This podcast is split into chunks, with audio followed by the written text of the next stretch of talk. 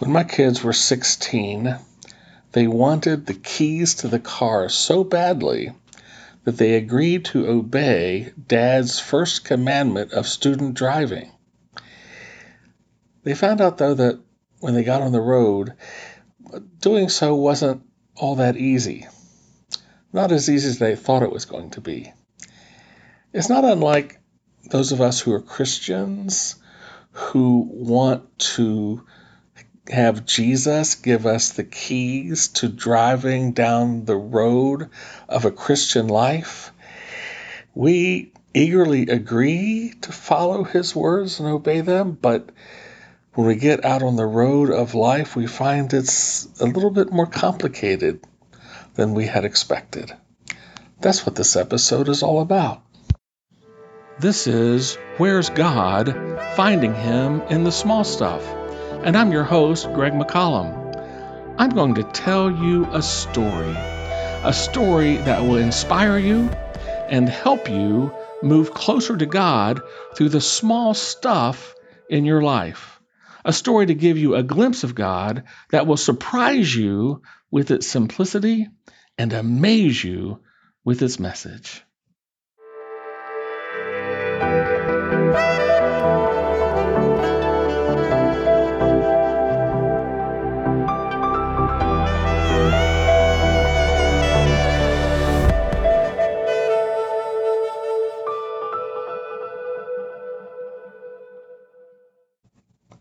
When my kids reached that special age of 16, there was one thing that fell to me as my responsibility as their father. You can probably guess what that was. It was up to me to teach them how to drive. For me, uh, it resulted in another crop of gray hair. For them, they had to learn to obey Dad's first commandment of student driving. And that was do what I say immediately, without question, and without hesitation. And because they were so anxious to get behind the wheel, and because their mother refused to step a foot in that car if they were driving at that point, they eagerly agreed to follow Dad's first commandment. They wanted those keys. Well, while we were sitting in the driveway, everything went well. They had every intention of obeying every word I said. Their hearts were in the right place.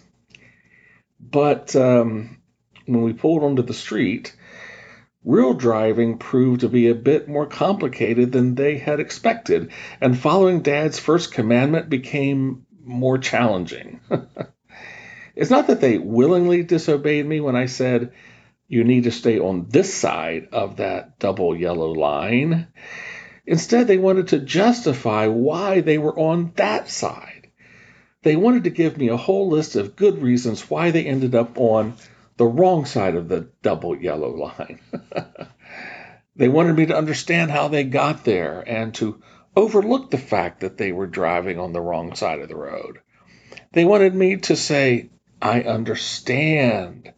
Your reasons for being on that side make all the sense in the world. I forgive you for that. But I cannot say that because I love them, because I want what is best for them, because I want them to learn the right way to do things, the right way to drive, and I want them to be safe. I want them to live past their 16th birthday and because even though they didn't see it, guess what? In the other lane, there was a loaded dump truck belching smoke going too fast and coming straight at us. I said instead, move over now. In the process, they learned some very important things. One, I knew more than they did when it came to driving. Two, I had very good reasons to tell them what to do. And three, if they ever wanted to get to the promised land of driving solo and getting those keys, they needed to see things my way. And it all started with following Dad's first commandment of student driving. You know what? As a Christian, it all starts with following the words of Jesus. In the Gospel of John, chapter 12, Jesus tries to make the same point to his followers that I tried to make to my children. First and foremost, listen to what I say and do it. He said, As for the person who hears my words but does not keep them, I do not judge him, for I did not come to judge the world but to save it. There is a judge for the one who rejects me and does not accept my words. That very word which I spoke will condemn him at the last day. For I did not speak of my own accord, but the Father who sent me commanded me what to say and how to say it. I know that his command leads to eternal life.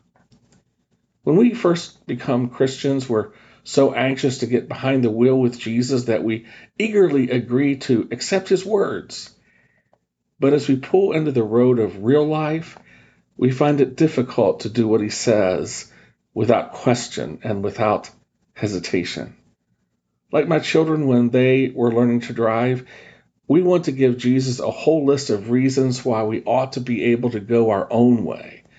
We want him to understand, to forgive, and to allow us to keep on going down the wrong side of the road. But he cannot do that because he loves us, because he wants what is best for us, because he wants us to learn right from wrong. He wants us to be safe from danger. He wants us to live with him forever. And because even though we do not see it, in the other lane, there is a loaded dump truck called hell, belching smoke and going too fast and coming straight at us. In the process of all of that, Jesus wants to teach us some very important things. One, he knows more than we do when it comes to living the Christian life and pleasing God. Two, he has very good reasons to tell us what to do. And three, if we want to get to heaven, we need to see things Jesus' way and do things Jesus' way. Once we do that, He will give us the keys not only to the car, but to those pearly gates. This concludes today's episode of Where's God? Finding Him in the Small Stuff. Did you know when Jesus was preaching and teaching, he never used words like justification, sanctification, glorification. He never used words like those to describe himself, God, God's Word, salvation, heaven, or eternity. Instead, when Jesus talked about theological concepts, he talked about the small stuff of life. We call them parables today. He did that because his listeners could understand the small stuff. They were living the small stuff every day. It was through the small stuff that Jesus helped people move closer to God. There are going to be no intimidating, scary, or overwhelming theological words as part of this podcast. You'll just encounter things like cups of coffee, home repair, signs on the side of the road, roller coasters, and french fries, all revealing something unique about God, who meets you in real life ways every day.